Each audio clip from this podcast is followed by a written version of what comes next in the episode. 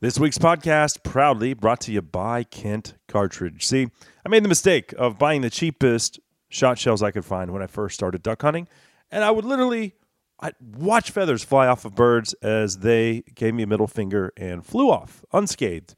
That's when I switched over to Kent, and I was bartending and waiting tables at the time in college, and money was tight, but Kent offered me a great product at a fair price, and I've never looked back. Of course, now we have uh, Fast Steel 2.0. They just released Fast Steel Plus for this upcoming season, and with Dove season on the horizon, we've got Steel Dove and then Teal Steel for early teal season.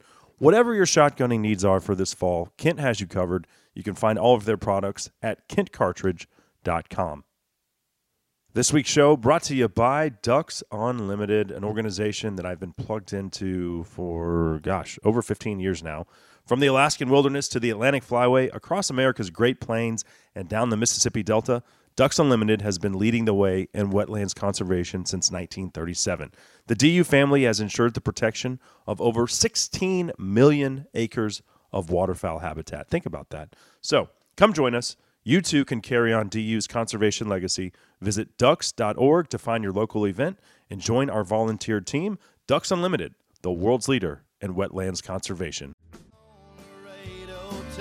It's New Year's Day here on the border, and it's always been this way. I never do the things I oughter. I think I'll stay. It's New Year's Day. Good morning, good morning, good morning, and a happy 2024. Cable Smith welcoming each and every one of you into episode 707 of SCI's Lone Star Outdoor Show, presented by Mossberg Firearms. Thank you so much for being here today. It is a pleasure, a treat, an honor to be here talking hunting, fishing, the great outdoors, and all that implies with you fine folks. So, appreciate you spending a part of the new year with me more than you know. Uh, we've got a great show lined up for you today, and I'll tell you all about it momentarily. Uh, but first, hopefully, y'all had a chance to get out over the uh, the Christmas holidays. JoJo and I were able to uh, sneak out to the Dooley's one time last week and uh, duck hunt once, and I was able to do a little deer hunting as well. As the season is, is really starting to wind down, uh, I am taking Henry to South Texas though. Uh, they don't close till the 21st, I think, but uh, we're going down there in a couple weeks to try to get him a, a management eight point. But yeah, other than that, uh, it'll be all ducks for the next month, and you know, then it's trade show season. Actually, that kicks off this month too. Uh, but I opted out of one of them to, to go hunting. Oh, and then I uh, have a uh, an annual thermal hog hunt slash duck hunt with my Missouri friends. They always come down to uh, Pavor Outdoors in Seymour, and we spend three days hammering the pigs and uh, chasing puddle ducks. That's always one of the hunts I look forward to the most each year. And I actually missed that one last year. They came. I unfortunately was double booked, much to my own negligence, and ended up uh, I was in Sonora hunting mule deer. But looking forward to that long weekend with the Missouri boys. And then, oh yeah, oh yeah, don't forget, you've still got, well, this is your last chance because we are going to draw the winner on uh, January 5th. So if you want to join or renew your SCI membership, because this is a big one, and this is the last weekend of waterfowl season, uh, but the winner will join me down at the Pipkin Ranch for a two day, two night, fully guided, fully outfitted lodging, food, drinks, the whole nine yards uh, at the Pipkin Ranch on the Texas coast. Famous waterfowl migration uh, flyway down there on the coast. And we're going to get into uh, all kinds of, of puddlers, probably redheads as well, uh, pintails, teal, the usual gadwalls, widgeon that winter along the Texas coast there. Uh, but yeah, all you need to do is either join SCI. It's $65 for the year, or you can renew your membership, or you can gift membership to a friend. And all you do is use the promo code CABLE23 when you uh, renew, join, or gift a membership. 65 bucks. Oh, and that code, by the way, it gets you 25% off of the $65. And you're automatically entered into the sweepstakes for the chance to join myself and my good buddy Ryan Warhola down uh, on the Texas coast, as he was nice enough to donate that hunt. Uh, so yeah, join or renew. Use that promo code cable23 over at safariclub.org. And uh, maybe we'll go duck hunting. As far as today's show, what are we doing? Uh, let me tell you, you know what to do by now. Pull up that stool a little closer to the old campfire. Pour yourself another cup of that Black Rifle coffee out of Granddaddy's beat up old Stanley thermos because we're ready to rock and roll. And joining us for the duration, one of my favorite guests, a, a longtime friend of the show, renowned reporter, blogger, and District of Conservation podcast host, Gabriella Hoffman, makes her return. And we've got much to discuss everything from a prominent uh, news publication claiming through some inc- insidious headline that uh, hunters are responsible for, quote, ruining the environment. I want to see how they uh, back that ridiculous claim up. Uh, also, the animal rights wackos are all up in arms in Florida as they try to prevent the uh, Sunshine State from passing a right to hunt and fish amendment. We already have that in Texas. I was surprised Florida does not. And then what about the term rewilding? Uh, what does that mean, and, and does it have a place in sustainable use hunting? Uh, because that's that's one that I'm hearing a lot right now. And then I think um, we might get into, if we have time, the tale of a very famous Virginia buck that was recently poached in a cemetery. Uh, and then the guy that shot it was dumb enough to post it online. So uh, Gabby will give us the details on uh, the cemetery buck, the very famous Virginia buck, here coming up at the bottom of the hour. That's what's on the docket for today. Uh, let's do a quick giveaway. How about uh, let's do this one for the kiddos out there? Uh, you try to win this for your kids because it is the Vortex Bantam 6.5 by 32 binos, the first optic that Vortex ever designed specifically for the youth hunter. And I think they retailed for like 70 bucks. We'll throw in a Vortex mug and uh, Vortex cap as well.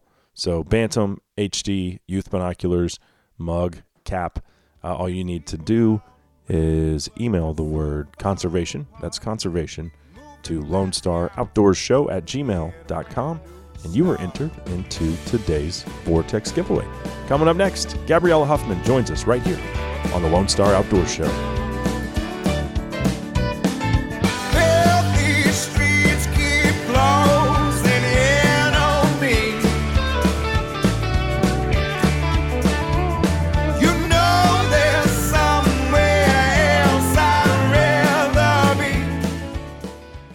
In the market for a compact track loader, check out the Bobcat Advantage, where Bobcat track loaders squared off against other brands in a variety of tests and challenges. Whether you're looking for performance advantages, uptime protection, or quality design, Bobcat compact track loaders are the best built machines in the industry. But don't take our word for it. Watch the videos at bobcatadvantage.com or see Bobcat machines in person at one of our nine North Texas locations. Visit bobcatofnorthtexas.com or call 469 586 0000 today. Houston. I can get there by dawn. There's plenty of stuff in that city to get something good going on. Well, I want to keep on coming, but she don't want me around. Cause she stole my heart, killed my pride. But There's our very own Adam Hood bringing us back on SCI's Lone Star Outdoor Show presented by Mossberg Firearms. Cable Smith here with you. And we're about to check in with our good friend, uh, District of Conservation host Gabriella Hoffman. But before we do that, this segment is brought to you by Vortex Optics. Maybe you didn't get what you asked for this holiday season. Maybe Grandma got it all wrong. Uh, but here's the thing whether you're looking for the latest Vortex apparel or a new optic, I've got a discount code for each. I can get you 20% off of all of Vortex's apparel, um, from flannel shirts to uh, hiking pants, you name it. Uh, Hunter Orange, they've got that, plus all of their t shirts and hoodies and caps that they're known for. But yeah, promo code is Lone Star 20 for that. And then if you are shopping for an optic, head over to eurooptic.com, use the promo code Lone Star 10, and you can save 10% off of any Vortex optic. That's uh, you know, rifle scope, binos, rangefinder, spotter, you name it. Uh, rings, mounts, all that stuff. Uh, and that's again over at eurooptic.com. Okay, well, let's bring her on right now. Joining us from the Washington, D.C., the greater D.C. area. She's actually in Virginia. It's my pleasure to welcome Gabriella Hoffman back to the show. Good to be back, Cable. Yes, indeed. How was your uh, How was your fall hunting season? Did you get a chance to get out at all? I did. I got one opportunity at a friend's lease in a nearby county, Loudoun County, which was which is stacked with deer. We have a lot mm-hmm. of deer, a million deer in Virginia, as your listeners probably know. And it was my dad's first time hunting officially, so I I, cool. I got him to be in a stand officially and and get to kind of experience what it is and and uh wet his beak a little bit in hunting. And we did see one doe, but we were not successful, and that's okay. And, and I'm very happy that he finally got and cracked like his first hunting opportunity. He's done a lot of field processing in the past. He's really good with meat and he has um, had some experience, you know, doing some moose hunting back in the old country and what was, oh, wow. you know, former Soviet Union. But he's never really, you know, had a chance to to pull the trigger on an animal and get the full well-rounded experience. So I wanted to gift him that this year, and we'll have more opportunities. But the reason why we weren't successful um, because there was like a limited presence of deer. Uh, I, I, think they were largely scared because there have been coyotes creeping into hmm. Loudoun. County and Northern Virginia a lot more. I just saw a coyote in my backyard this past weekend, believe it or not. I, I think I tagged you um, in the post, and this poor creature had mange and something else too. It didn't look I don't know where it happened. Oh, uh, yeah. it, it darted. If, if they're out in broad daylight and they're not yeah. afraid of people, yeah, uh, typically they're sick. And mange is like the easiest. Yeah. You know, sign be like, oh, that's right. That so there was no mangy coyotes in where we were hunting, but there was one in my backyard here, close to the city. Yeah. Um, but coyotes have started to kind of displace red foxes, and they've kind of emerged as this predator. And as anyone knows who hunts close to the city, um, that can often, you know, make your hunting not so successful. But we still got to enjoy it, you know, and I may get some opportunities. What do you think about red fox though? They're not a native species. No, no. I mean, um they've been here a long time, but much yeah. like pheasant, you know, people don't yeah. realize like, yeah, hey, pheasant is native to like uh China. China. Yeah. Mm-hmm. So um since I, I I don't live in an agriculture area personally. I don't mind them. I do mind them, however, when my friends are impacted by them. And yeah. my county is ridiculous. They wouldn't allow us to trap them anyway. So it's not like me conceding that, oh, you know, we have to give in to, you know, just letting them be unfurled and to flourish. But I can't manage them. So I'm partly yeah. limited. But I do support, of course, management of them um, elsewhere. And, and their fur is beautiful. I'm not opposed oh, to yeah. trapping. Um, so we can appreciate them, but we also have to realize that they have to be managed. So um, I've seen red fox. You know, I've never shot one. Um, I would mm. love to get one mounted, like a beautiful red fox. I yeah, they're, they're, stunning. I've shot a pile of gray fox. We have so many yeah. gray fox in Texas, but uh, yeah, they're uh, they, it, and especially since they're invasive. Like I'm not saying let's wipe them out by any stretch no, of no, imagination, but yeah, let's let's manage them just like we manage everything else. You know, there needs to be a season, and and trapping is such a, a lost art these days. It's it is these these anti hunters these these anti you know these these animal rights activists think that everyone's just going to go out and start trapping. There's hmm. so few people that trap these days. It's a, it barely makes a difference. It is important though. I was actually at the Congressional Sportsman Foundation N- National Legislator Summit in Delaware, and mm-hmm. we had some trappers present from two of the most renowned groups in the country.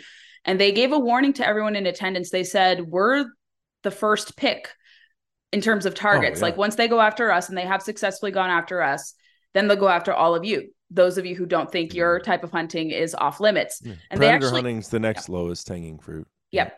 Yep. And they also mentioned actually, interestingly enough, and maybe you've heard this from trappers you know and speak to, but they said that actually because of dwindling turkey numbers here in the southeast, in in the mid Atlantic, and also in the south, they have been called more often to help uh, do a lot of predator management in the area. So maybe tying it to keeping turkey mm. numbers healthy um, could be a way to insert the conversation about endorsing and elevating trapping and and and those methods and they were showing us like all the different tools and how it's not inhumane and and that the tools are actually not supposed to enact you know if it's meant to like you know d- deter a, a, a, predator. It, it will, but it's not like what they show in the movies, what Disney portrays, and, and they show the technology yeah. and demystify it a lot. So I think it's just a matter of more people being introduced to this industry more and seeing that it's not as dangerous or, or ugly as it's portrayed. And it's very quick. The death is very quick for the animal that they're trying to target. And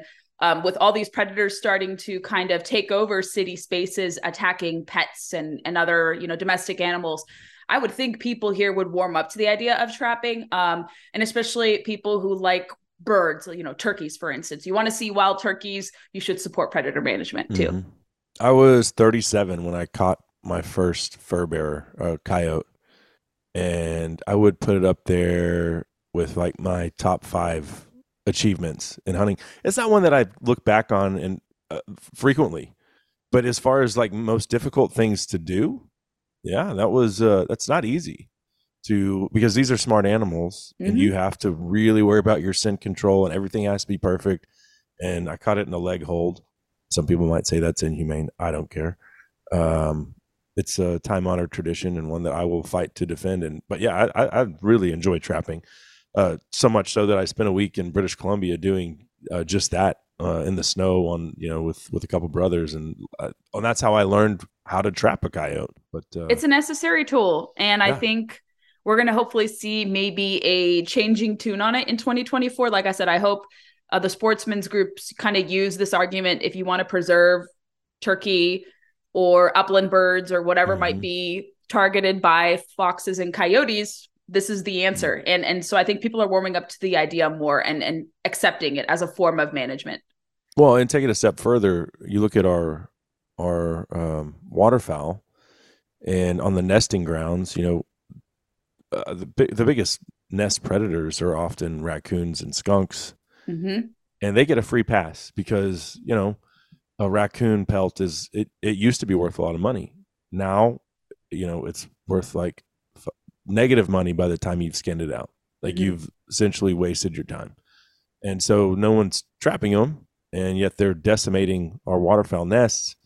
Um, so yeah, I think there's a, a, lot of value, and, and you know, agricultural practices have changed too, right? So Mhm. there's more of these animals on the landscape, and there's less people uh, limiting their population. So it's a recipe for disaster, really. Well, let's do this. And I know that was a short segment, but we've got a lot to get into. And uh, I want to pick it back up after the break because uh, someone had the gall to say you weren't qualified to talk on uh, conservation related, uh, Second Amendment related topics because of your gender. Which obviously was utterly absurd. Uh, but we'll, we'll talk about that situation and then the possibility of the uh, suppressor tax stamp, those monies being redirected towards conservation. There's some uh, legislation on the table that could further that initiative, which I think would be a great thing. Uh, you're well versed on that. So uh, we'll get down to the bottom of that as well. That segment brought to you by StealthCam and the Deceptor wireless camera. I've got three or four of them out at various leases across Texas and Oklahoma. And when you talk about nighttime imaging, because it's so frustrating to be going through, you know, getting good daytime images, a buck goes nocturnal, and the images stink. You can't even tell what buck it is because the quality is so bad. The Deceptor shines right here. It's got the no glow technology. It is, it offers the best nighttime imaging on the market, and uh, you can pick one up over at StealthCam.com. We'll be right back on the Lone Star Outdoor Show. Never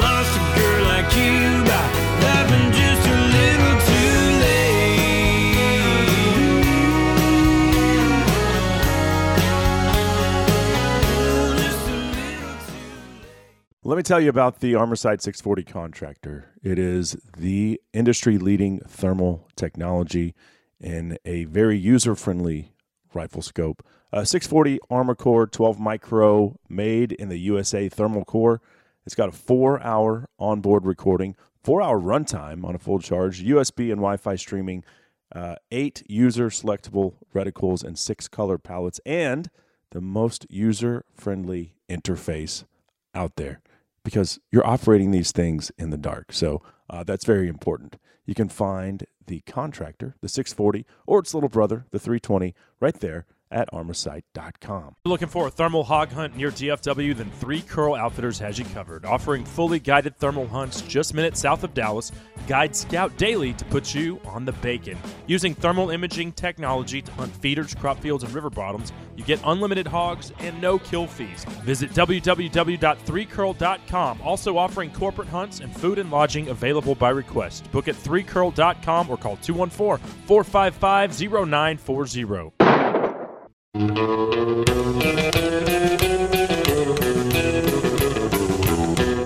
steak, eat steak, eat a big old steer. Each steak, each steak, do we have one deer? Eat beef, eat beef, three-day meal when I'm in the mood.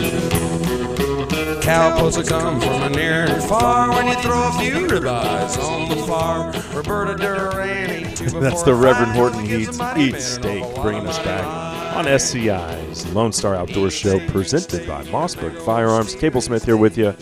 I do love a good steak, uh, whether that's a wild game or of the beef variety. I could care less. Put red meat in front of me. Make sure it's medium rare. I don't want that stuff burned. Uh, and I'm a happy man. no doubt about that. This segment of the show proudly brought to you by Big and J Whitetail Attractants and Rustic Reminders Taxidermy. Uh, you can find Josh and Becky Gunther, my longtime taxidermist. You can find their website over at gr the number eight mounts.com for your next trophy mount.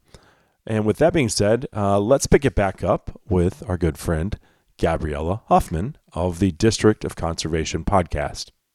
You know what, Gabby? I typically don't have female guests on the show due to their inferior intellect. Uh, I'm kidding, of course, but uh, that's actually what someone said to you recently for your pro 2A and pro conservation values. Uh, Yes. I couldn't believe that. That- Was it a tweet? You It was me a tweet. Yeah, that's what a mor- moron. Sure. Well, we unfortunately have to deal with our fair share of FUDs. Mhm. But There's a reason why women live longer than us, by the way. this is because Well, it- they're stupid. well, it, it it it takes a lot to really anger me. As you know, you've met me now, and and I'm pretty easygoing. I'm not easily Yeah. offended. I'm conservative. You know, I don't I don't get easily offended, and I, Yeah. I wasn't trying to showcase like I'm so fragile. That that's not what I was trying to show. Um, but it was over support of the the new suppressor bill. And Mhm. so, I, like everyone else who supports the Second Amendment, ideally, I would love the National Firearms Act t- stamp for a suppressor, the $200 fee. I would love that to eventually go away Right. right now with the dynamics that we have politically that's impossible and so a good measure that has been sup- uh, introduced is a bill uh, it actually is bipartisan um, from one utah congressman and actually someone who wants to ban modern sporting rifles oddly enough jared golden this is actually a good effort from him i don't agree with his trajectory in terms of reneging on modern sporting rifles he changed his tune following the horrific mass shooting i don't think that's a reason to change your position Right. um, on the contrary, but he and um, this other congressman from Utah, who was a, a good stalwart conservationist, have thought that uh, maybe instead of just having this, you know, stamp from suppressors not go anywhere, why don't we divvy up those monies and send the majority portion of it? I think it's 85% to Pittman Robertson, which does Mhm. great work, of course, to bolster conservation numbers and rehabilitate species and improve habitats, support hunters' education, improve target shooting ranges, and then 15% would go to the ATF. I think it's a pretty reasonable position. And so Mhm. there are some people in our movement, so to speak, who want to abolish Pittman Robertson altogether. They think it's an infringement on the Second Amendment. Some have, I think this guy was going back and forth with me saying the Bruen decision would actually invite the repealing of Pittman Robertson. I've never seen such support for that Yeah. position. I think Andrew Clyde, uh, Representative Clyde of Georgia, the Return Act, yeah. Yeah, that was uh, definitely a misstep by him, and one. And he's been on the show because he is an adamant, you know, supporter of the Second Amendment and the whole pistol brace thing. You know, he's really taken that. Uh, he's he's spearheaded that uh, effort, which I absolutely applaud. I mean, it makes no sense. We shouldn't be banning pistol braces. Um, but then on you know the flip side, he's trying to uh, abolish the Pittman Robertson Act. So I certainly have great issue with him there. The Pittman Robertson Act, I believe the dollar amount today in 2023 is up to 27 billion since Mhm. its inception in 1937. That's the amount of funding it's provided for wildlife and the wild places that uh, we as hunters and conservationists um, love and, and want to protect. So that would be awesome if the if the because I hate the tax stamp. You know, like I I own suppressors. I want to buy more. Every time it should it's be easier to get them to Yeah. and and the caveat with this proposal is that it actually would reduce wait times and and ATF has said we don't know if they're going to uphold this honor they've Mhm. said that they're going to eventually reduce it over the course of a few years to maybe what 90 days maybe Right. 60 days i think 90 days was the the That's threshold part that they this promised amendment or this uh, it's not amendment but not proposal? exactly that specific time frame but they said it's Okay. going to shorten wait times uh-huh. with this Where- so they where does the money go that. now like does do we know Where- it just like- sits in treasury and it doesn't go anywhere okay treasury department so I put this out there. It goes, Um, to, it goes to Ukraine, probably. it, could, it could go to different conflicts. Who knows? The Treasury is not a good steward of our money in many Right. cases. Um, outside of you know foreign conflicts, they waste a lot of money. But the I would say the one area where they probably steward the money because Pittman Robertson is collected by the Treasury Department. Then it goes back to Department of Interior to then be dispersed to the states, of course, according to number of licenses and land area in each individual state. So every state gets a different amount of money. And Mhm. actually, that $27 billion figure you mentioned actually also includes Dingell Johnson too, but the, the majority of that is from Pittman Robertson. But in total, uh, total conservation since the 1930s, 1937, including both Dingell Johnson, Pittman Robertson, has been 27 billion. So I pointed that out. I said this was a good bill, you know, in the interim until we can ideally get rid of the NFA tax. And this person was like, "Oh, women sh- like you. This is why women, you know, are so wrong with everything, and we Yeah. can't win anything." And I'm like, "Really, buddy? Come on." So I was like, "This this is not an unintelligent position." You look at polling. It's an about- intelligent position, and a lot of times, and I will say, more left people are intimidated by women that can have their own opinions and think for themselves. This guy is not a lefter, a left winger though. He's he claims to be a rightist, but th- there there's some, like I said, some of these people who want to abolish Pittman Robertson from the right um are no different sometimes from the left, but they have different reasonings for wanting to get rid of it. The left Mm. wants to get rid of Pittman Robertson because they think it's bloodlust funding, conservation funding, and then the right Great. claims that Where's is your conservation uh, initiative where you're going to replace it? Right. Well, it doesn't exist. There isn't so anything. shut the hell up. Right. right. So unfortunately, Andrew Clyde's bill in, has invited a lot of this discussion mm-hmm. and misinformation about PR. And when I was at this Delaware summit, I was clued into, much like the rest of the attendees, the the level of acceptance of PR. PR is a very popular measure. I don't see any polling indicating that support for it would change anytime soon. One tax, you know, policy outfit assessed like the popularity of it and said this was actually one of the few times an excise tax the excise tax regimen regime was used effectively and good and, and people saw where those monies go to could it be implemented better of course you know some state wildlife agencies don't use it to their full potential that's certainly a shortcoming but i would say i am trusting of my agency and i think most of us are to to steward those monies well and we're not seeing the state agencies wasting it on woke stuff or Mhm. or things that are extraneous um, from their mission statement. Maybe the more blue states where they're trying to reimagine wildlife management decisions that mo- those monies may not be stewarded as well. I don't know if, if there's been any kind of uh, disruption to the flow of money and, and where it's you know appropriated to and and uh, allocated to rather. I'm in the states, but so far they they steward the money well. There's no complaints, and it has like high 70s, low 80s approval. So I don't know why people are harping on this. Um, and and nobody in the gun industry, to my knowledge, Cable, correct me if I'm wrong. I don't know any manufacturer, eh, firearm or ammunition, who says, "Yeah, let's get rid of Pittman Robertson." I don't see NSSF. No. I don't see Smith and Wesson. I don't see any major company saying, "Yes, we have to abolish this." If if they start to change their tune on Pittman Robertson, then maybe we can have a conversation how, about how the about we abolish the ATF, right? I mean, that would be the first thing to do, not uh, not Pittman Robertson. So, for me, like, I think this is a. I have no problem buying a hunting license. Some people are like, ah, it should be free. Uh, you know, no, you need. They're, they're going back Public to that money. resource. Where's the Where's the imaginary money tree that's going to fund all this? There isn't one. So Mhm. okay, so we have to step up and do it. We've we've been doing it since 1937, um, and I have no problem buying a hunting license or a duck stamp. Or if you told me that, yeah, two hundred dollars is a lot of money, but if you could say, but hey, eighty five percent of it's going back into funding the things that I care about the most, then I'm like, eh, it's a tough pill to swallow, but you know, okay. Uh, ideally, we just do away with it um, and continue on with Pittman Robertson as is. But um, yeah, if you had to pay the two hundred bucks, that would be a good place for the funding to go to, uh, in my opinion. But we'll see how that plays out. And is this something that is going to be um, like w- where is this in the legal process currently? It was just introduced, and Okay. as everyone knows, Congress is very divided. and the likelihood i don't know if this is going to pass because anything relating to suppressors i think we were on the cusp of having some movement on suppressor deregulation and then unfortunately the vegas shooting happened and then all discussion stopped Yeah. and so efforts to kind of streamline the suppressor process have been discussed on a perennial and yearly basis so it's not going away and i think as it's presented maybe in this form maybe that's how we can get people who may be reluctant about suppressor deregulation to learn about it to educate themselves on it. I don't know what the american suppressor association has said of this bill. I don't know if they're weighing in on it.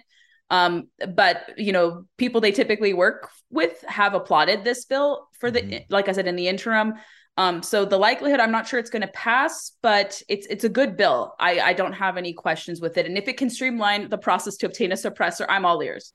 For sure, for sure. Um, well, moving on to our next point here, I, am sure we'll get into this Newsweek article, but uh, essentially, the the idea behind it is this term rewilding, and it's a term that I think has become popular really just recently when I first started really hearing it was about the time Deb Haaland was appointed Secretary of Interior by Biden, where you have this this crossroad where you have to come to the realization that preservation is not conservation. Letting everything just do its own thing without any type of management is not a successful conservation strategy. It it will fail. And um but but that's when we started hearing about this term. And then the newsweek article and let me let me pull it up here uh, because there were some interesting things that were included in that. And uh, let's see. Scientists have warned that a strong focus on hunting instead of rewilding key species is reinforcing is reinforcing biodiversity loss. Hmm. uh, here's one from bioscience that you also included in your post. Um, the this is the American Institute of Biological Sciences. The role of governance in rewilding the United States to this to stem the biodiversity crisis. So we're in a crisis. I didn't know we were in a crisis. Did you? Here's an idea. Why don't we look around the rest of the planet? We are rewilded already. Like we have. Like that's the thing. I don't like this term rewilding is such a crock of crap because the United States of America has the best wildlife on the planet we protect uh, we just relisted uh, or i don't know if wolverines were ever on the endangered species list but we just put them on there. They said okay there's 300 left in the lower 48 i've killed a wolverine a wolverine. I trapped it in british columbia. There's a lot of wolverines in british columbia. Am i for protecting them in the lower 48 sure. Like if science says we need to protect them protect them but like we are doing a damn fine job in this country um, of protecting our species and the wild places to the extent that we can, where they live, where they exist. I look around, I'm like, we're pretty damn rewilded. You just said you saw a coyote in your backyard. Like, what what do these people want? I think they want these apex predators and charismatic megafauna to retake c- civilization. I think that's their goal. Yeah. Without understanding that that means they will be displaced from the landscape. And yes, you're correct about this term rewilding because this has been part of the lingo of preservationists actually for a really long time. This rewilding movement has mm-hmm. been proposed for, I, would say, at least openly, they've talked about it for decades. But it's mm-hmm. started to reemerge, like you said, and now they've found and honed in on hunters as a scapegoat for this biodiversity loss. But actually, yeah. we're not the perpetrators of this. Maybe it's overdevelopment, or perhaps it's you know countries that have terrible environmental footprints in continents not in North America that are you know displacing animals and and uh, not having a management system in place. And when I was looking at the study, I wanted to see who was funding it, and I, I looked at the groups. One of them was something from the Northeast, and they talk about rewilding, and they have like leases that allow you to hunt and fish. Great, sounds great. Um, but are they like a leading conservation organization like an SCI or an RMEF or a National Wild Turkey Federation? No. And then there were a couple others who cling to this rewilding movement as well. And I was also looking at the researchers, and, and not every scientist or biologist agrees with this kind of reimagining of wildlife management. So they're mm-hmm. from the school much similar to the group we've talked about before, the Wildlife for All types, who want to mm-hmm. divorce hunters and anglers from conservation management decisions. So here's they the come title, this, by the way. Yeah. I forgot to read this. So that the title of the actual Newsweek article by Robyn White Scientists warn American promotion of hunting is ruining the environment. hunting is ruining the environment. Think about that. How idiotic these people are. I don't know where they get the support for this because hunting's responsible for climate change now, right? Like, what in the hell are you talking about? Well, actually, you were talking about the Wolverine cable and they were citing climate change as a reason for listing the wolverine as a threatened species. Mm. And my understanding of the Endangered Species Act is you have to base your findings on number of population, not kind of this extraneous like factor. And Yeah. actually, there was a great letter from the Montana delegation, Senator Daines, uh, Ryan Zinke, and Matt Rosendale that said that bad or Wolverines, not Badgers, Wolverines are very climate resilient. They can move and they're very adaptable, uh, especially during the winter months. It's a great letter. I encourage your listeners to read Huh. it and, and take a look at it. So they actually were able to hit back at the reasoning behind the listing.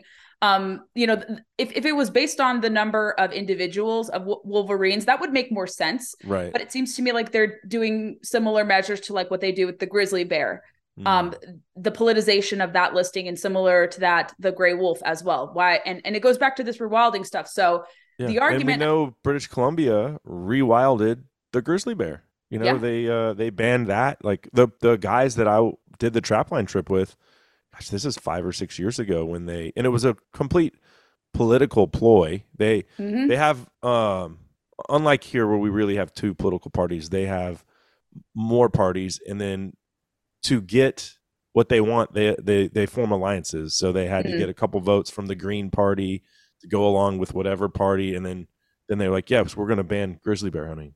Well, you know what has happened in British Columbia? More people are getting killed by grizzlies. as to be expected unfortunately rise of human bear conflicts and and going back to the rewilding portion um, if i may the reason why the stipulation for keeping the grizzly bear in the yellowstone ecosystem in perpetuity listed on the esa was justified to help restore them to their historic ranges. That's the same argument made by rewilders Mm. we will not delist anything. We should the science says in their mind that nothing should be delisted and managed by the states or removed from the esa until that species in question all of the subspecies too not just this individual segment but uh, all subspecies of grizzly bears in their thinking have to be restored to their historic range and when you hear that even if you're not a biologist and you don't need to be a biologist to understand this but this is common sense when you hear them make the argument that this bear or this species won't be delisted until it's restored to its historic range from pre-settlement America, that means the bear will never be delisted and that they have No. unrealistic um, thresholds that want to be met. The grizzly is not coming back to Texas, y'all.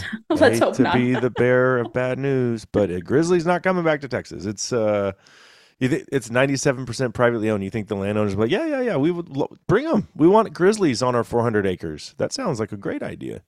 Maybe No. you guys will get jaguars from Arizona or And that's Mexico. another stupid thing too, because jaguars, like, just because they existed in a place at one time, you, Texas is the like northernmost. It's fringe habitat. It's fringe. So, like, yes, you get stragglers here and there. It wasn't like we had this robust jaguar population in Texas. It was always the northernmost part of their historical range. Like, it's not the best habitat for them. That's why they were just here occasionally. Neither is Arizona, for that matter. Like, that's that's fringe habitat for them. So yeah, like you're never going to restore them to a place where they struggled to, you know, scratch out a living anyway. But uh, people don't want to hear that. They don't want to hear the truth. But uh, yeah, so the the the um, Endangered Species Act has historically been hijacked by these people. That's what it is. Now it's just hijacked in perpetuity. So we have these grizzlies that scientists, biologists have said, you know what, we need to have a hunt. Actually, Wyoming had drawn the hunters. They were Yep. having the hunt. And then some circuit court judge got it shut down. Um, and that, that was that was before I was in this studio. So that was six, seven years ago. 2018, Oh. I think. Delisted in 2017, Yeah. approved in 18, and then um, I because I got an award on this this topic. Oh, wow. I got my award in uh 2019. So yes, it was it was supposed to be fall 2018 and and the stipulations were very clear. Anyone who could read this would understand that it would be either two sows if you were lucky as long as she didn't have cubs Mhm. and then I think it was up to 23 male grizzlies. Yeah. And so, and, and as anyone knows, I, I don't have an interest to grizzly bear hunt, but I do want to get a black bear. But even my not wanting to get a grizzly because they're very expensive to hunt, of course. Yeah. Um, and I don't have a desire to do it personally. I want others to do it. That hunt is extremely difficult, from what all my friends who have done grizzly bear hunting or bear hunting have told me. It's extremely difficult. They're very smart. They will outsmart you. Um, and, and you'll likely find them when you're not hunting, when you're hiking or doing, Yeah. you know, not hunting activities. So they're very smart and to hunt them is extremely difficult. And so the the hunt could have been done if let's say two people had gotten sows, like I said, sans cubs, or if you know all 23 or 20 some odd, you know, male bears, grizzly bears would have been harvested. That seems impossible um, to do that because their range is so big, uh, especially in that GYE territory. And and again, like I said, going back to this rewilding argument, we've seen this re- rewilding language creeped up into this decision again. Um, after they put this bear back on the ESA, that's when they said, yes, okay, our our new report says that until we can restore not only this segment of GYE bear, but five other subs lower 48 subspecies back to their historic range, then we could delist. So that means Mhm. that they're never they're never going to delist it. They're not following the science. Yeah.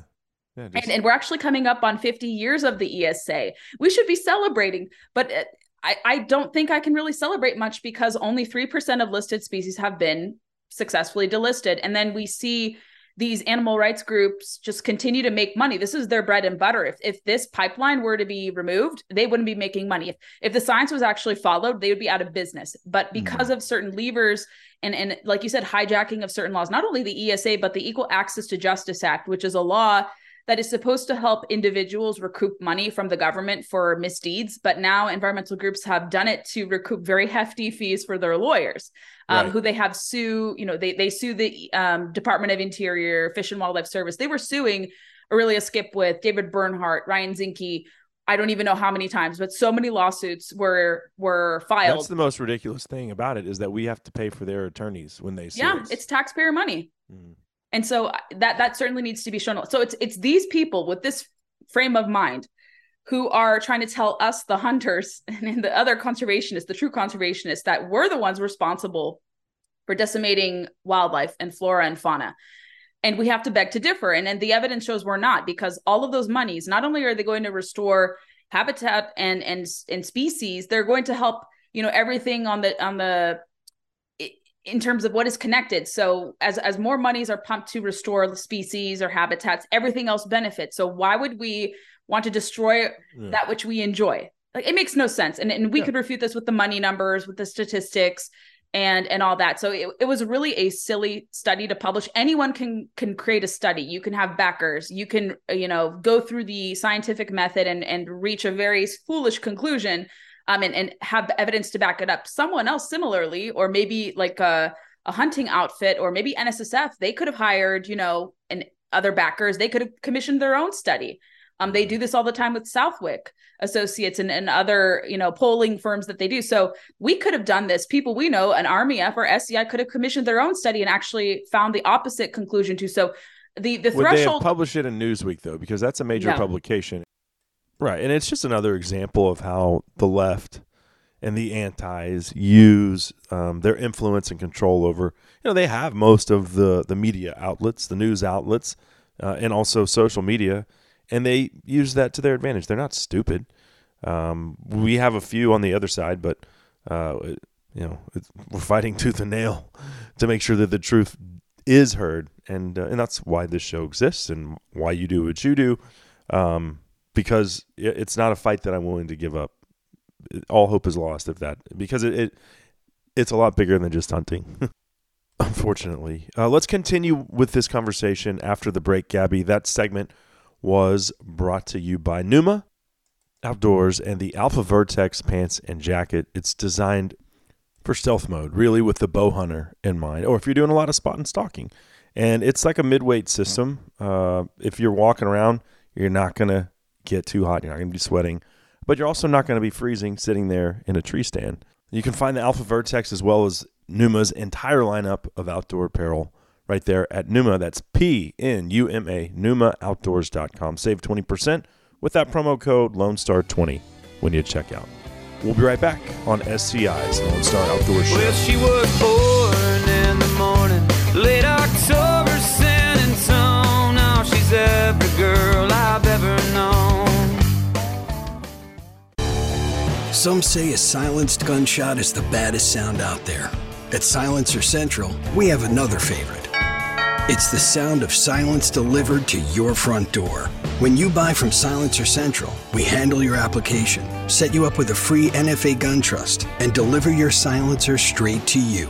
With an average 90 day turnaround time when you use eForms, buying a silencer is simpler than ever. Visit silencercentral.com and we'll help you get started. And if you wonder where my heart is when I'm out on the road, Lord, I tried at home. I left it, honey, just for you to hold. And if you wonder how I'm doing, know that I am doing fine. But I wish I was in Virginia on the Russell County line. Cable Smith, welcoming everybody back into SCI's Lone Star Outdoors Show. That's the music of Winchester 49, bringing us back here. Uh, thanks to Mossberg, our presenting sponsor. Thanks to you guys for being here. We're still visiting with my good friend and reporter, uh, writer, contributor, podcast host, you name it. Uh, she's probably got her toes in it. But uh, Gabriella Hoffman of the District of Conservation. Um, and we'll get back into that in just a sec. This segment, though, is brought to you by the All Seasons Feeders Silverback Cargo Carrier. I used to have like a, I think it was a Cabela's brand one, and it was twice as heavy and half as big. This one, the Silverback, is made of aluminum. I actually backed into a tree at elk camp in New Mexico. Uh, yeah, it didn't. It, it hurt the tree. the The cargo carrier was just fine. I absolutely love this thing, and it only weighs 44 pounds, so light enough for me to manhandle it myself. One person job. You can find the Silverback at allseasonsfeeders.com. All right, well, let's pick it back up with Gabby. Um, and you know, we were we referenced the Newsweek article. I'm not sure if I read the title, but I want to now because I want to make it very clear to the listener th- that there is no limit to the depths that the other side will go to in order to paint you in a negative light that is based unequivocally on lies. So here we go. Here's the uh, here's the title. Scientists warn American promotion of hunting is ruining the environment. Think about that. That we're just spoilers of the environment. We are we are as hunters and con- we're con- I'm a hunter conservationist, right? Like as Sportsman's Alliance coined the term huntervationist. hmm I think it's a great term. And, uh, and, then, and then you have a major publication like Newsweek put that filth out there. It's just uh, you know, it's an uphill battle. It's it's it's a constant battle. You know, education is the key uh, for anyone that is on the fence that doesn't hunt. But we can be like, but you know, here's here are the facts. If you want to listen to them, the facts are available. It's just that do you want to be swept up in this woke ass propaganda uh, or not? It's your choice. But we have to keep fighting it every day. Moving on to Florida, and this is from a piece in the Sun Sentinel going against the proposed amendment for Florida to add a right to hunt and fish amendment. My state has a constitutional right to hunt and fish. Same with Virginia. I was surprised that Florida doesn't have that. Um, but the uh, this piece in the uh, Sun Sentinel said that hunters and anglers basically you summarized it when in your message to me, but that we are low IQ far right wingers um, because we are in favor of the constitutional right to hunt and fish in Florida. Low IQ. Now now we're we're responsible for hurting the environment, and we are low IQ individuals. We're wanting to put protections Right. to allow hunting and fishing, which perpetuate the Hunting. environment. Right. Hundred percent. Yeah, I, Yeah. I saw that from my friend Cyrus Beard, who I think you know as well, and, and many of your listeners might be familiar with Cyrus too. He's a longtime friend of mine, and he alerted me to it. And I know a lot of the guys and gals behind this effort to have a constitutional amendment to protect the hunt and fish. And when I read through this, I was like, this editorial board is defaming people I know personally, like good Mhm. friends of mine who showed me Florida's conservation model. It's very different, and, and they have a lot of hurdles. Um, they're even facing some obstacles from fellow Republicans in the state. I won't go so much into it, but um, they're even having to uh, wrestle with like-minded people politically to make the case for, let's say, a bear season in Florida or for more hunting opportunities. They But had one. Did you know that? They did have one in the past. I wasn't had aware of one season. Oh yeah, somebody killed like a 700 pound bear. This Oh, is gosh. I'm gonna just throw a number out there. I think it's five years ago. So they had a season. The animal rights yahoos got all up in arms. The season was closed in less than a week because they met the quota. It wasn't a lot of bears, but Mhm. it- say it was 15, whatever it was. I, and I'm just throwing numbers out here. Um, but they met the quota, and then they were set to have the bear season the next year, and it got shut down, just like the grizzly thing. Um, because of the uh, you know those who cry the loudest. You know, uh, even though it's not it's based in La La Land, it's not reality. It's uh, this fantasy that they're living in. Um, but yeah, they got it shut down. So they did have a bear season, and they need to have another bear season. And uh, they get these these places like North Carolina and Florida uh, on these East Coast, you know, um, more more temperate climates. The bears don't hibernate, so they just get We don't have hibernating bears. Yeah. gigantic hmm which is crazy. Um, but but you know, Florida also has a bunch of um, invasive species that are like the, the pythons, um, iguanas, Iguanas. Uh, peacock bass, um, all all sorts of uh, aquatic species. Those things are wrecking havoc in the Everglades, and uh, you'd think that the animal rights activists would be all up in arms about that, but they're not. They're probably trying to protect them. You know, all, all killing of animals is frowned upon but uh but yeah you would think that uh i don't know this it it it always amazes me these these headlines that they that they put out when it regarding hunting and, and conservation but uh Did you read through? I don't know if you read through the rest of the op ed, but towards the end, they were saying that it's going to lead to encroachment of property rights. It's going to decimate the environment, um, despoil water quality. back to the Florida- environment yeah They're like, this hunting and fishing amendment's going to despoil it. And I was like, the guys I know who are pushing this and have worked behind the scenes to get this measure passed in the legislature, believe it or not, what the, the report unsurprisingly failed to underscore was that this passed overwhelmingly as a resolution across both Florida houses. Yes, Florida's legislature leans very majority Republican, but there are Democrats who supported this too, except Mm. for one. Um, even with their Republican majorities, most Democrats, like I said, except for one, supported this joint resolution across both the House and the Senate. So they were saying that oh these these lawmakers are you know trying to appeal to fringe voters who are low IQ, but it was like it took the effort of both Republicans and Democrats, like it is the case in in most of these states where these amendments have passed. You have to have bipartisan support. They usually have to pass with a two thirds majority, and a lot of the times, especially in these very divided times, it's really hard to find states with two thirds majority. You know, especially uh, more conservative leaning states sometimes. And even in some conservative states, you don't see an expansion or a passage of right to hunt and fish. Missouri has had a hard time passing a right to hunt and fish, even though there is a supermajority Republican legislature.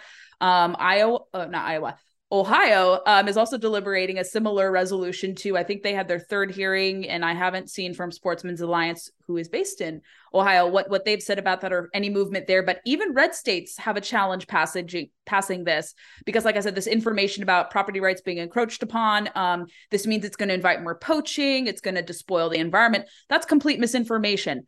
I don't think Texas or Virginia has more poaching than other states because we have these amendments in place poaching is a serious crime and and this Mhm. doesn't dilute the seriousness of poaching like uh, we're probably going to talk about a story towards the end yeah of our you guys had podcast a, a, a big poaching case uh, yeah we'll, we'll talk about that a little yeah. later but um this doesn't negate criminal laws um what this does really is to preemptively protect your state with a constitutional amendment from any future reimagining or future legislative attempts to ban forms of hunting or ban hunting or fishing in totality as we have seen in different states. It's not a conspiracy.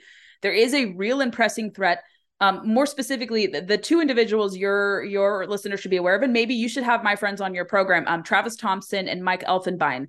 Uh, they're they're two of the guys who are leading the efforts of this right to hunt and fish amendment. They're solid. They're extremely intelligent, well educated guys. They took me on an airboat tour of the so Everglades. not low iq right wing No, I mean they're conservative. You know, they they lean that way. Um, but but they're you know they no they but that's work just what the article basically sums Yes. up that we're Yes. all low IQ. and and, and even people they work with a lot of conservation conservationists and, and those that they have partnered with a lot of folks are not conservative they have Mhm. worked with democrats and independents to get this ballot initiative across the line and so um now it's going to go to because it cleared the threshold it didn't need a governor's sign off on this it goes directly to the ballot and it's going to be a very expensive ordeal these are not cheap endeavors so they're going to have to raise a lot of money. They're working with different groups so that they could be competitive enough. So this passes the threshold. I think it needs 60% um clearing maybe or I, maybe a majority vote. I don't know how florida does it where do you need like over 50% or does it have to be 60% of you know people on the ballot or 60% of voters rather uh, approving it um, so every state is very different in terms of how they approve ballot measures but this is a reasonable like i said a reasonable Mm-hmm. I just demand voted for one in Texas. Um, so we have the constitutional right to hunt and fish, and then we had proposition. Was it Prop the state one? park one No, no, it was uh, the right to farm and ranch. oh i didn't know that Uh, was we just- enshrined that's had- cool yeah, yeah. Um, which you know, it's again, uh, some some of it's animal rights activism, but it was also private. That was more of a private land, like you know, um, municipalities saying that you've got 30 acres, but you're within the city limits, and so you better mow that. Well, yeah, I'm trying to grow that so that I can feed my cows. Like, you know, that's my food for the winter for them. So that kind of stuff. So they, uh, you know, we that was a uh, a big uh, amendment here in Texas, but um, yeah, it's uh, it's an uphill battle. Like we've, I think that's the underlying theme is that we are always we're being attacked on all fronts all Mhm. the time especially in the media these two with, recent with cases misinformation. I hate that term too. Misinformation. That was also something that times were better when we didn't have the term misinformation. But uh, this is blatant it is. misinformation though Right. all of it in this is. when it- case and you know, it, it's it's painting us as these simpleton, bloodlusting, you know, individuals. neanderthals Right. But that's the the reality is you're a simpleton if you can't when the the facts you don't even have to do much research. The facts are there. When you are too ignorant to look at them and consume them and actually give them pay any credence to them at all, you are the epitome of a simpleton. Literally, you can't think for yourself. You're a sheep. When you blindly accept what PETA says as truth, you're an idiot. You literally are a moron. You're wasting oxygen. And unfortunately, those people are breeding. but I digress. Let's uh, let's knock out our last break here. We'll come back and talk about the famous Virginia cemetery buck that showed up in someone's grip and grin. That segment brought to you by the 2024 SCI convention taking place in Nashville, January 31st through February 3rd, the Super Bowl of hunting shows. I will be there uh, all four days. So, uh, and Nashville's such an awesome city. Hope to see you there as the global hunting community will converge in Music City for four awesome days. For more info to get shore passes, uh, just head over to safariclub.org. We'll be right back on the Lone Star Outdoor Show. All of the telephone lines are down. Chris Letzinger, online sales manager at Cinnamon Creek Ranch here, reminding you we're not your typical archery club. We're a one of a kind archery facility with indoor and outdoor ranges, full pro shop, and six different 3D courses. Cinnamon Creek was designed by hunters for hunters. Located in Roanoke, Texas, we have over 200 3D targets to hone your archery skills. Call 817-439-8998 or visit us at cinnamoncreekranch.com to visit our new online store. That's cinnamoncreekranch.com.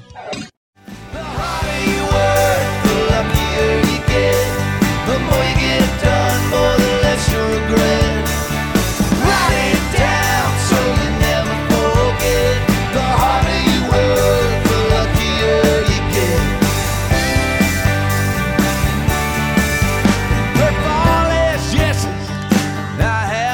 Cable Smith, welcoming everybody back into SCI's Lone Star Outdoor Show presented by Mossberg. Thank you for being here.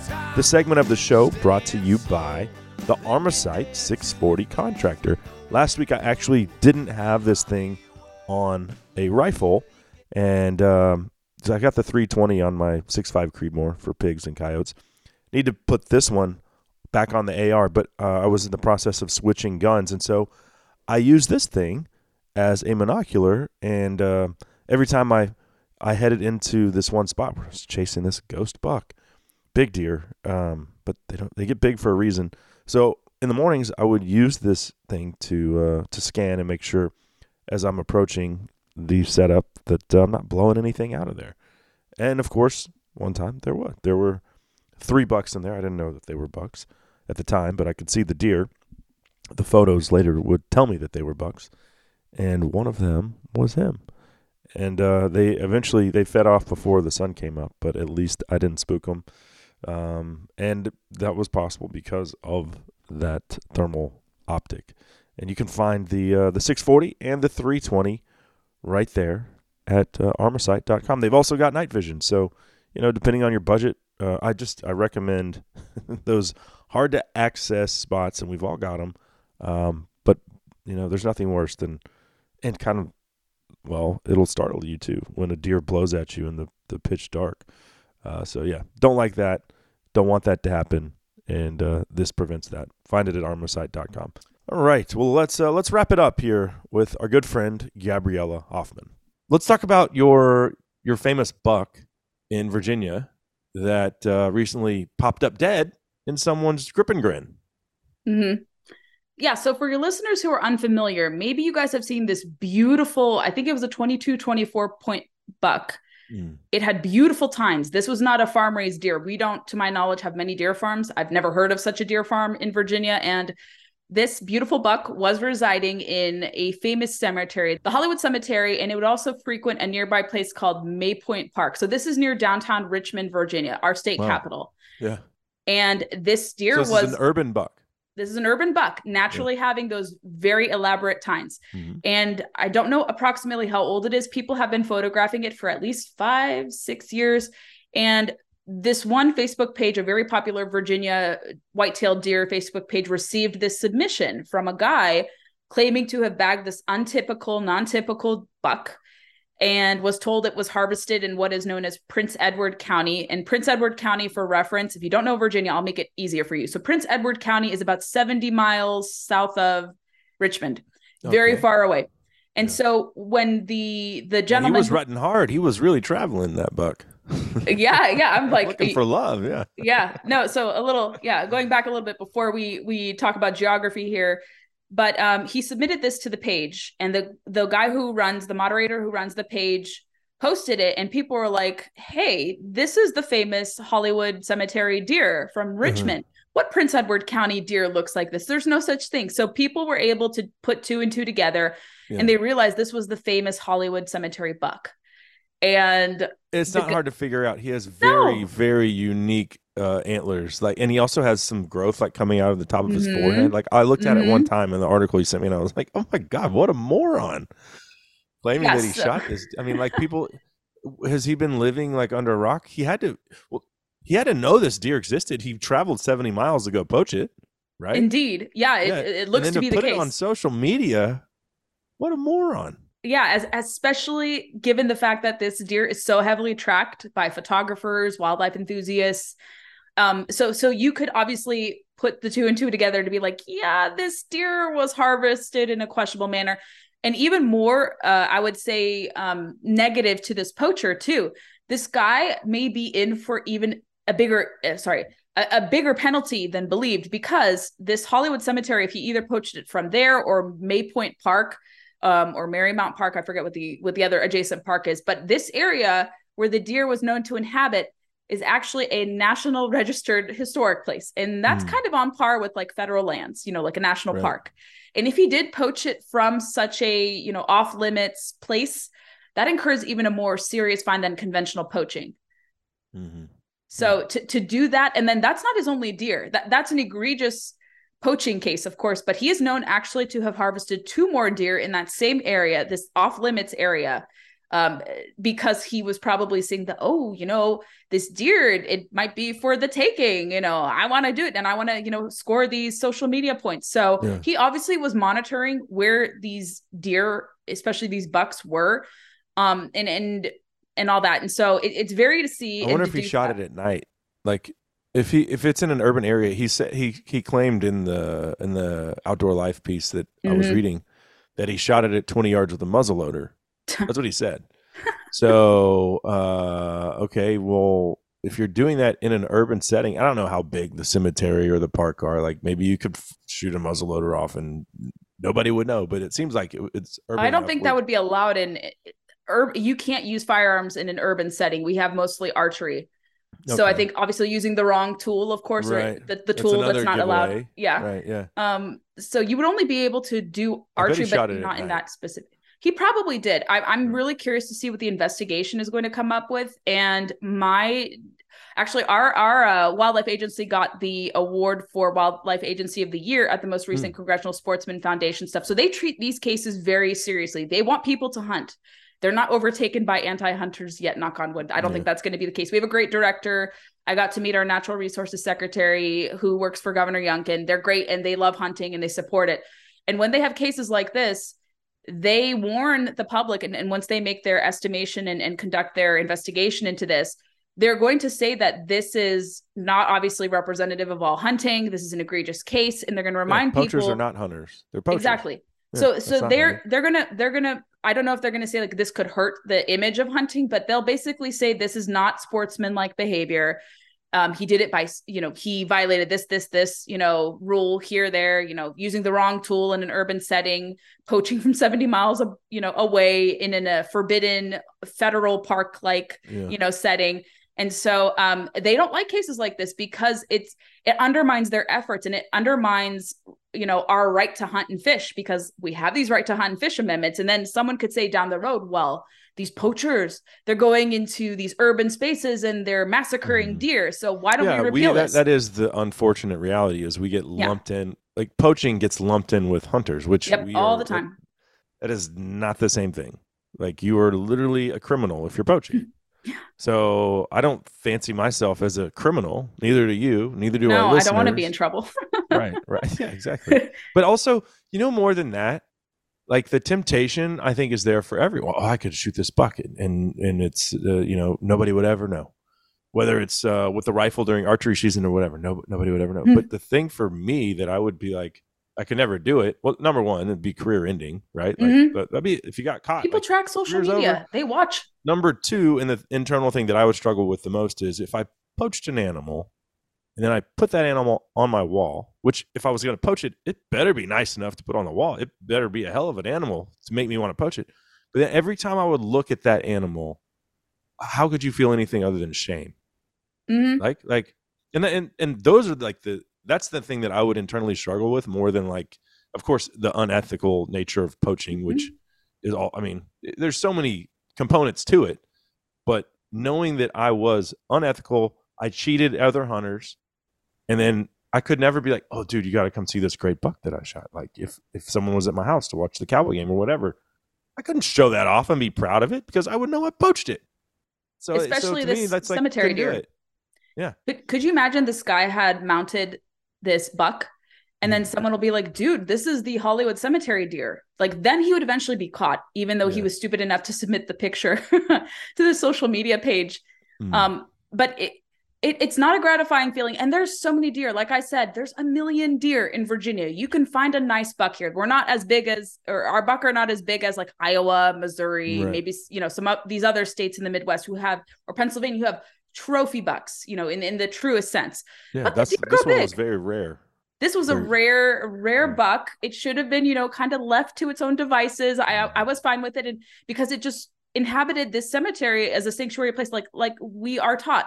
We don't have to hunt everything in our sight, and you don't have to be so eager to hunt, let's say, something so unique like this, unless if it was sick and it was lawfully done, you know, in an area not in the city, maybe if you Mm. truly found it like a few miles away in an area where it was, you know, able to do it. But this deer was just known to be there, and I don't think it traveled very far from the cemetery or the No, it didn't park. because he knew right where to go to kill it.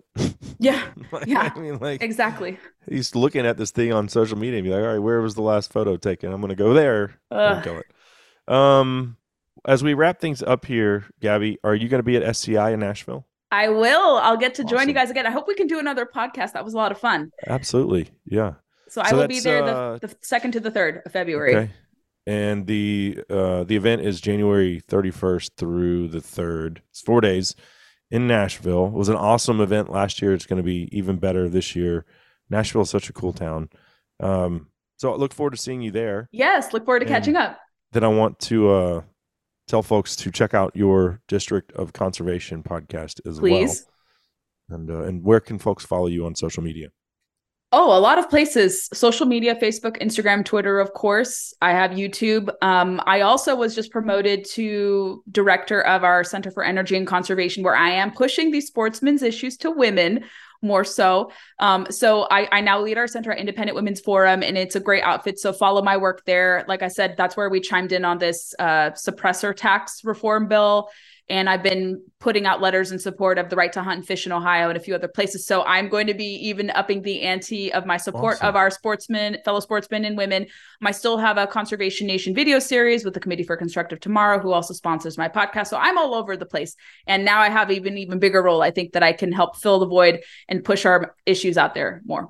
Well, congrats on that front. Thank you. Awesome stuff. Uh, I look forward to seeing you in Nashville. Can't wait till Nashville. Thank you, Cable. So there she goes, our longtime friend Gabby Hoffman, and uh, certainly someone who has their finger on the pulse of uh, what's going on in Washington D.C. as far as uh, things that might affect you and I in a negative way. That segment of the show brought to you by the Mossberg Patriot, ruggedly, reliably American-built rifles at a price that isn't going to break the bank. I've got a safe full of them. Absolutely love them. You can find uh, every caliber from a 22 250 up to a 375 Ruger right there at mossberg.com. Unfortunately, we are out of time. Gotta go. Gotta get out of here. Uh, next week, Robbie Kroger of Blood Origins will be here. Looking forward to that. Uh, thanks to all of our sponsors for making this show possible. Thanks to you, the listener, for being a part of SCI's Lone Star Outdoor Show. Until next time, I'm Cable Smith saying Happy New Year, and y'all have a great week in the outdoors. You sleep all day and the catfish play on Blue Bayou.